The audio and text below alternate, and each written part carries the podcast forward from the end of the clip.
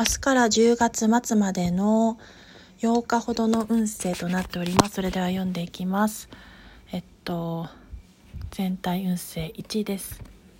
起死回生お名返上のチャンスということで死と再生ですカードですので今までの必要な物事が一区切りを終えて始まりに向かうチャンスのタイミングであり人生の転機転換期です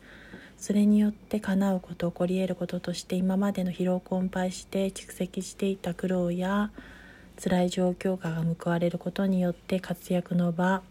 目標設定を現地点から明確に定め直しをすることによって願望成就が叶っていきます。願い事が必ず叶うカードですので